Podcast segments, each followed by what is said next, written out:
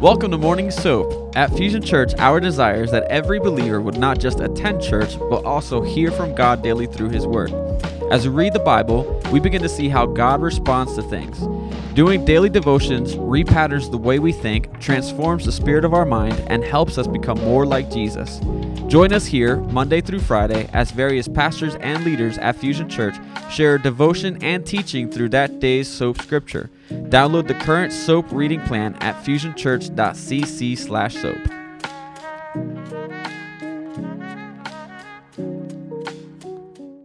just thank you for your word. We thank you for the incredible things that uh, we are just gleaning from these chapters. And Father, this morning, as we look into um, Joseph's life, we pray that you inspire us, that you would challenge us, and that you would uh, bring us to new truths that would lead us to grow closer to you and to serve you better. So we pray this in Jesus' name. Amen. Okay, so I think with 43, uh, we've been in Genesis now uh, for some time. And this story of Joseph started around chapter 37. So there's a lot of significance to Joseph, uh, his connection to Jacob, of course, and uh, the story. And if you've never studied Joseph's life before, there's so many parallels to the life of Jesus. So that's a great exercise to do is to study Joseph's life and then look at the parallels to the life of Jesus because there are so many. Um, so let's do a quick summary of 42. I've got some quick bullet points here. So Joseph's brothers had come to Egypt to buy food. Um, Joseph didn't take revenge on them. Um, there were 10 of them, and Joseph's 10 brothers did not recognize Joseph. They bowed at his feet just as God had foretold 20 years before. Um, when Joseph had power over their lives already, he was merciful. Joseph was only able to do these things because of God's grace. Um, of course, Joseph had this longing to see his brother Benjamin. And so at this point in time, he has Simeon in prison, uh, and he let the other brothers go home. And he promised them that they would see their brother again. Uh, before they left, um, Joseph loaded up their donkeys with grain because they'd come because of the famine to buy grain. And in that process, had to return the silver back to them that they'd paid for the grain.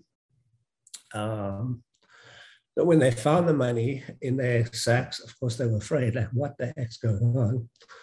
And they were afraid that they were going to get into trouble because of that. Their father, Jacob, at this point, is refusing to let Benjamin go to Egypt uh, even though the other brother Simeon wasn't present. So that's a quick recap of 42. And as you can tell, there's so much going on here. These chapters are absolutely loaded with action. So today's chapter 43 is titled The Second Journey to Egypt.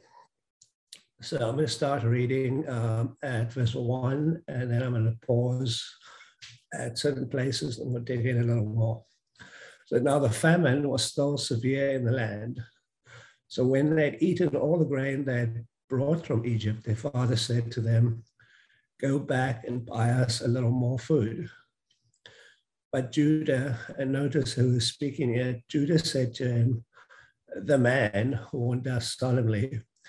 So even though it's their brother, there is no recognition, it's the man and it's a man who has power and influence over them. So at this point, that connection has not been made. You will not see my face again unless your, the man warned us solemnly, you will not see my face again unless your brother is with you. Uh, verse 4 If you send our brother along with us, we will go down and buy food for you. But if you will not send him, we will not go down because the man said to us, You will not see my face again unless your brother is with you. Um, it's very interesting to note um, who is speaking, being Judah. And if you go back to Genesis 37, at that moment in time when the brothers had said, you know, let's kill him, let's get rid of him, this guy is a burden to us. It was Judah that said, let's not kill him, but sell him as a slave. So this is the same guy who had said, let's get rid of him. And so you notice that there has been a change in Judah, some repentance, and clearly, um, you know, because of his father's love for all the brothers, he doesn't want to see the loss of another brother. So there's this heaviness that's that's on him right here. Now, as, if you look at the timeline, it's been about 22 years since Joseph was sold into slavery. So, so 17 years of service, jail, all kinds of things. Um, my notes didn't. Yeah, sorry, 13 years of slavery in prison. Um, seven years of plenty. Remember, the dream was about the seven years of plenty and the seven, seven years of famine. And this is two years into the famine. So it's, it's about 17 years um, since he has seen his guys. Now, Judah at this point offers to be Benjamin's substitute. And he was begging to become a slave in place of his brother. Now, is this a real change of heart for Judah? Absolutely, right? And a note I wrote down here is that repentance is not just being sorry that you'll be punished, that's Second Corinthians 7.10, but repentance is changing your mind, causing you to turn away from sin. So I think we see that real demonstration here of repentance in Judah of something that happened a long time ago. And we don't know how long this journey took for him to go from where he had been to this place of repentance, but that's where he is right now. So, verse six Israel, notice the different address of Jacob. here. Israel asked, Why did you bring this trouble on me by telling the man you had another brother? So, what was the promise? Well, the promise for the generations were that your sons and your descendants would be many, right? And so the writer is going, Israel asked, right? So you who have been promised a blessing is saying, oh, why did you bring this trouble on me? By telling, why say, in other words, he's saying, why don't you just lie to the guy and tell him you don't have any more brothers? So we see something interesting here where we see that Jacob does not reach out to God about the situation. He doesn't realize that God's in complete control and that God was keeping his promise to bless him. All he sees is the trouble. And it seems that Jacob would rather have his sons lie than tell the whole truth. And so we can assume that Jacob was living in fear and not trusting God. So I have a little application here. We'll see how this goes.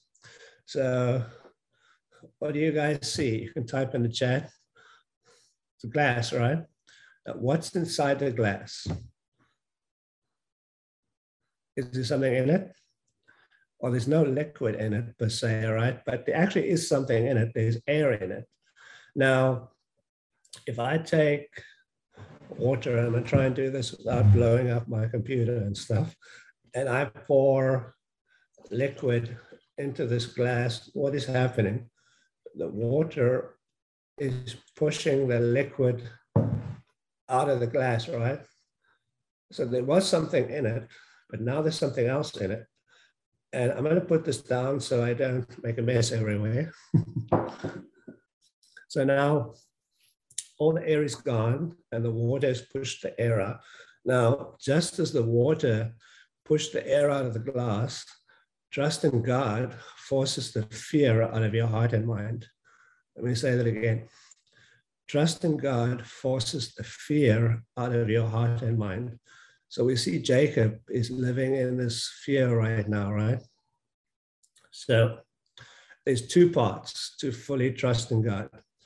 So part one is believing that God is able to do anything. Do you guys believe that this morning? that God can do anything? He's God, right? He can do anything. This means that we are certain that He knows everything and that He has the power to do anything that He wants, and there's nothing that He can't do. So that's, sorry, I'm mixing this up. Yep, that's part one. Okay. So, um, side note. So we need to understand three things about the nature of God as we look at who God is, uh, why do we fear God, um, and why we should believe that God has power, God can do anything. There's three words that I want to touch on here. And it's a little bit of Christianese and academic, but the first word I want to touch is the three omnis. So omnipotence, right? That means that God is all powerful and capable of doing anything, and he will do whatever he wants to do. So God is omnipotent. The second one is God is omniscient, which means that God is all knowing. Um, all truth comes from God. God knows everything. So there's really nothing, it's a surprise to God. And then the third omni is omnipresence. God is, um, because God has all knowledge and power, that extends to all parts of his creation, and God is present everywhere. So if we understand these three terms, omnipotent, omniscient, omnipresent, it helps us understand the character and nature of God, that he is everywhere at all times, all knowing, able to do everything. So the first part um, to fully trust in God is believing these things about God. Okay, we good so far? Tracking with me? Thumbs up? Okay. So part two, now, part two to fully trust in God is we have to believe that God is good and that He's willing to do what is best for you every single time. Now, there's a little caveat to this, right? We have to believe that God is willing to do what is best for us. His best for us might not be what we want. That's a tough one, right? God's best isn't always what we want but his best is the best thing for us. Okay, now, if you trust that God is able and willing and that he's going to allow what is best for you, then what, what is there to fear, right? We don't need to fear anything. The Bible says that if you fully trust the Lord, you will stand firm with a strong heart and you will not fear. Um, let me give you a two verses here. Um, Psalm 112, verse 7. Um, he is not afraid of bad news. His heart is firm, trusting in the Lord. So, words of David. And then I'll give you another one from Hebrews 11, 27. By faith, he left Egypt. And who's that? Okay. It was Moses at the time not being afraid of the danger of the king, for he endured as seeing him who is invisible. Right? So here's a question I have for you right here. What fear is holding you back from fully trusting God? I think about that. And just like, you know, Jacob had something that was, well, there's a lot of things driving him, right? He had lost one son already. He was afraid of losing a second son who was in captivity in Egypt and then the possibility of losing a third son, right? If he sends Benjamin with these guys, there's a risk of do I lose number three? Do I lose all of them? And so Jacob is living in this fear. Um, they're also in a famine, right? So he's living in fear of how will I provide for my family? You know, how will I, are we going to make it? So, what fear is holding you back from fully trusting God? Verse 7 Okay, they replied, the man, it's so interesting that Joseph is still the man, questioned us closely about ourselves and our family. And that should have been a clue, right? This guy's really digging into who they are. Is your father still living? He asked us. Do you have another brother? We simply answered his questions. How are we to know? He would say, Bring your brother down here. Then Judah said to Israel, his father, Send the boy along with me. We will go at once so that we and you and our children may live and not die. And so there's that fear, right? That this family is living in. Um, we need this food. If we don't get this food, we're not going to make it. We need the provision. Um, I myself will guarantee safety. You can hold me personally responsible for him. If I do not bring him back to you and set him here before you, I will bear the blame before you all my life. So notice again, here is Judah who has, you know, he is part of the reason that his brother's not there. He's Joseph and Simeon. And he's saying, I'm willing to take on the responsibility. So a total change of heart, a total 180 here as it is, if we're not delayed, we could have gone and returned twice. So that's a very interesting statement in verse 10. Now he's saying, some time has passed that we've been going back and forth talking about this. And he says we could have gone and returned twice. Now, the distance to Egypt from Canaan was approximately 200 miles. And so this journey would have taken about 10 days. So we've got to guess that it's been two to three weeks that they've been talking about this. So Judah's saying, you know, if we hadn't waited this long, we could have gone and come back twice again. But it just shows that what's going on in Jacob's head and that the food they have, you know, is going to run out. And now they've got to the place where, well, we've got to make a decision. We've got to go but there's been a lot of time and a lot of processing going on. Um, verse 11. Then their father Israel said to them, notice again, it's Israel, people of the promise. If it must be, then do this. Put some of the best products of the land in your bags and take them down to the man as a gift. A little balm and a little honey some spices and myrrh, some uh, pistachio nuts and almonds. Now, I, I did a little, little research on this and the significance of some of these items. Um, the honey from where they lived was far superior to what they had in Egypt at the time. Um, and Canaan was well known for almonds, was very plentiful there. So this is what they have. Um, take double the amount of silver with you. Why? Because you must return the silver that was put back into the mass of your sacks. Perhaps it was a mistake. Perhaps it was a mistake. 13, take your brother also and go back to the man at once. And may God Almighty grant you mercy. And so, yeah, we begin to see a little bit of a change. May God grant you mercy before the man, so that he will let your brother Benjamin, your other brother and Benjamin, come back to you. So that's Simeon. As for me, I'm bereaved. I'm bereaved. So we see this reliance on God starting to come back. All right. May God have mercy on you. And he's expressing this really heavy bereavement that he's feeling at this moment. Um, okay, so 15.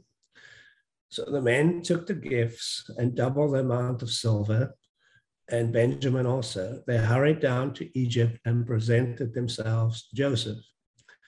When Joseph saw Benjamin with them, he said to the steward of his house, Take these men to my house. That's pretty significant, right? He's saying, Take them to my personal place of living right? So there's something, there's honor being associated to them. Um, slaughter an animal, again, something that's not usually done, right? Um, and prepare a meal. They have to eat with me at noon. So noon was the main meal of the day. That's when dinner happened. But do you notice a parallel here? So do you remember another another time where a, a son returned something was slaughtered. Um, this brings to mind the parable of the prodigal son, right? That uh, he that was once last returned um, I see you coming back to me. Let's celebrate by killing the fatted calf. Um, but while he was still a long way off, this is Luke 15 20, his father saw him and was filled with compassion for him. And I can just imagine Joseph, you know, much like the prodigal father, day after day, looking, scanning the horizon, uh, where are my brothers? Are they coming back? And I guess in his heart was that hope that they would return repentant. Verse 17 The man did as Joseph told him and took the man to Joseph's house. Now the men were frightened when they were taken to his house. They thought, We were brought here because of the silver that was put back into our sacks the first time.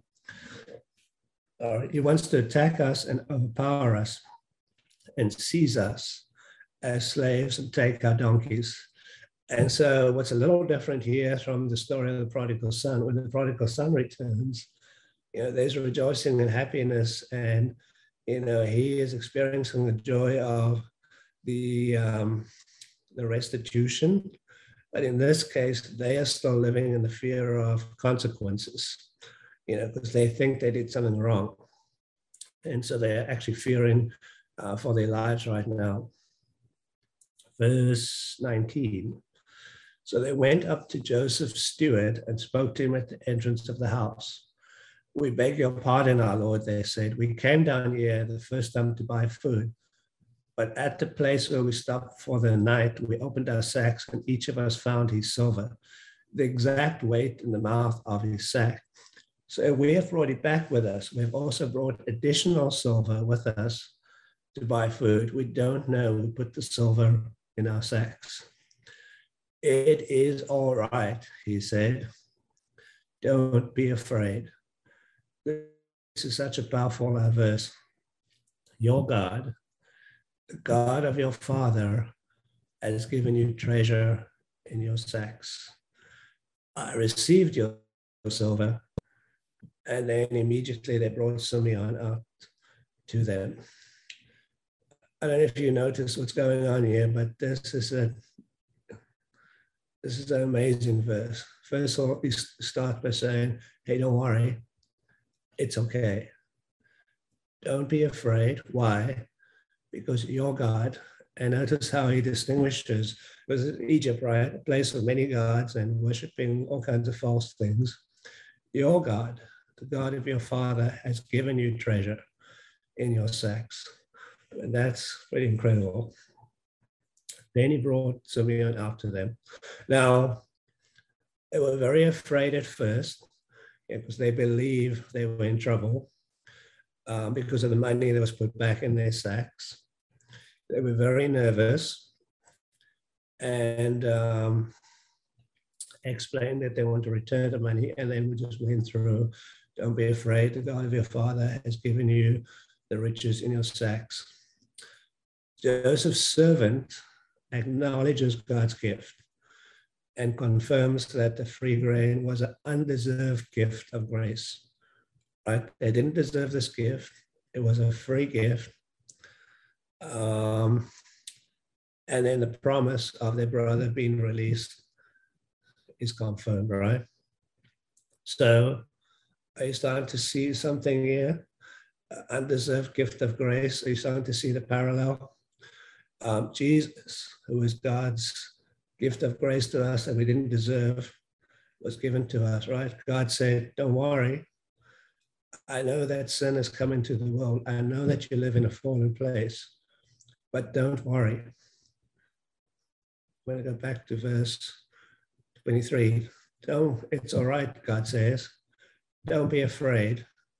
Your God, the God of your father, has given you treasure that treasure for us is a gift of Jesus, right? Don't be afraid. I have that gift for you. Um, 24.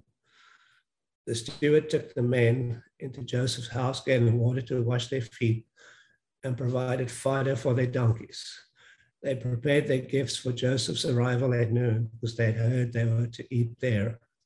Now, this is a great honor for them to eat with the with especially with the man right, with these Egyptians, um, they bowed down before him to the ground. Remember his dream, like 20 years ago?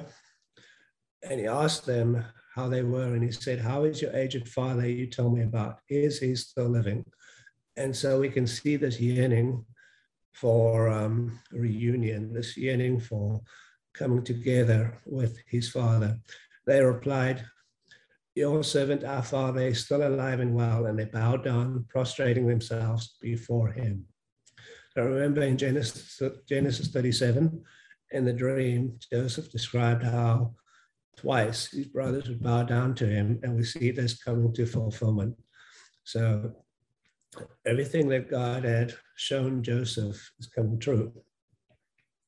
Um, as he looked about, I can imagine Joseph kind of looking at these guys going, Where's Benjamin? Is he Benjamin? Um, his own mother's son. Is this your youngest brother, the one you told me about? And he said, God is gracious to you, my son. Deeply moved at the sight of his brother, Joseph hurried out and looked for a place to weep he went into his private room and wept there. So remember that um, Joseph is his full brother. You know, the others are Leah's sons. Um, Joseph and Benjamin are Rachel's sons. So this is his full brother, if I can put it that way. So Joseph, at this point, is still testing them, right? He's looking to see if there's true repentance. Um, he's feeling compassion um, the weight of seeing them together has brought him to a place of deep emotion. So he separates himself. Um, he goes to cry and he goes, All right, I'm going to go, give me a moment. I'll be back. And even though his brothers were sold him into slavery, did a detestable thing and were worthy of punishment, that is not what they receive. They receive free grain the first time. And this this trip, they invited in to dine with the master, right? They are given the highest honor. And so, again, it's reminding of God's gift of grace to us, right? Um, what does God want from us? So, one, God rejoices when we repent, right? When we change our mind and turn away from sin, Luke 15 10. So, God rejoices when we repent. And number two, God longs for every person to repent. So, Second Peter 2 9, so God wants everyone. It's not just some people, He wants all of us to repent. And then the third point under this, um, God forgives everyone who repents, right? So, He calls us to repentance, He rejoices when we repent and then God does forgive everyone who repents and of his sin and puts his trust in Jesus. Acts 2 38, Acts 20 30, 21. Our repentance restores our relationship with God, just like Joseph is about to restore a relationship with his brothers. Um, repentance restored our relationship with God. So, verse 31 32, after he had washed his face, he came out and controlling himself said, serve the food. They served him by himself, so they then sit together as part of the culture. Um, and the Egyptians ate with them with him by themselves, because Egyptians could not eat with Hebrew, Hebrews, for that is detestable to Egyptians. The men had been seated before him in the order of the ages, from the firstborn to the youngest. And they looked at each other in astonishment when portions were served to them from Joseph's table. So in the culture, especially in the Egyptian culture, if you were served from the master's table, from the food that he had, it was a very high honor. And usually they would give a person who was considered to have favor a double portion. So when portions were served to them from Joseph's table, Benjamin's portion was five times as much as everyone else's. So not only was he honored, he was five times honored um, because of that relationship he had with his brother. It, and he doesn't know his brother right now, so they feasted and drank freely with him. Okay, so this has been a pretty incredible chapter, right? And I'm going to do a little summary here. So, what's the theme or themes that we've been picking up throughout this? There's a huge theme of repentance, forgiveness, and restoration, right? This is what God wants to do in us, in our lives. He wants us to turn from sin, experience forgiveness, and be restored. So, question, application question for you. What fear is holding you back from fully trusting God? Do you believe that God is able to do anything? Do you believe that God is good? That He's willing to do what is best for you, which may not be what you want, but what is best for you? Um, second point Is there something you need to repent of that is potentially holding you back from receiving the blessing that God is waiting to give you? right? What are you holding on to? What does God want to take from you that God's going to rejoice about when you repent of it? Uh, remember that God longs for you to repent, and God forgives those who repent.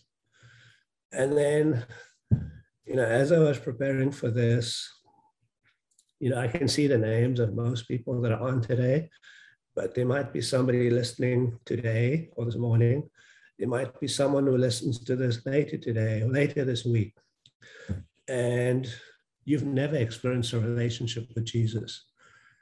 And you're longing for someone to say, Hey, come in and feast with me. Come in and experience the blessing and fullness that I have for you. Or Jesus is inviting you to his table today. You just have to say yes to Jesus and say, Jesus, I give myself to you uh, will you take control of my life? Will you be the leader of my life? I repent and turn away from those sins that I've done wrong. Um, if that's you, would you let us know? Oh, joy.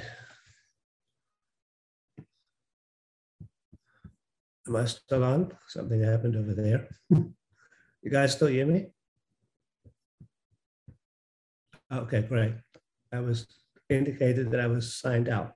Okay, so you know, if if today is the day that you need to say yes to Jesus, I don't know who you are, but Jesus is inviting you in. He's inviting you into the feast. So, if you are feeling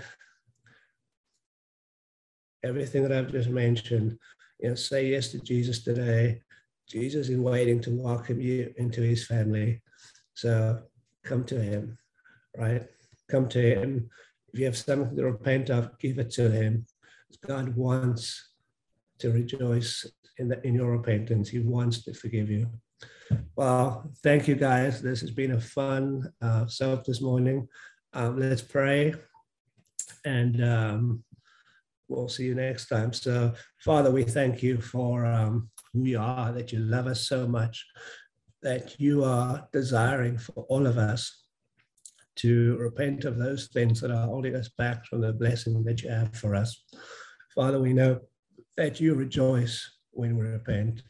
And Father, we are reminded that repentance is that 180 degree, not being sorry, but actually turning away from those things um, that are not righteous in your eyes. Father, we pray that we would have compassion like Joseph. Maybe it's been years that we've spoken to someone, a family member, um, someone who's wronged us, but Father, um, along with repentance, uh, comes forgiveness. And maybe you're calling us to some new forgiveness today and forgiveness that um, might free us from years of bondage that we've been in. Because forgiveness isn't always for the other person. More often than not, it's for us, Father, and we recognize that. So, Father, we love you. We're so thankful for the gift of Jesus, for the undeserved gift that you gave us. Father, we just want to thank you. We worship you and we praise you this day for that tremendous gift that you've given to us. Father, we commit this day to you, each person that's on this call. And Father, maybe the one person that's going to listen to this later that's not had a relationship with you. We celebrate um, the lives that you can change. And we worship you, we praise you, and we pray this in the powerful name of Jesus. Amen.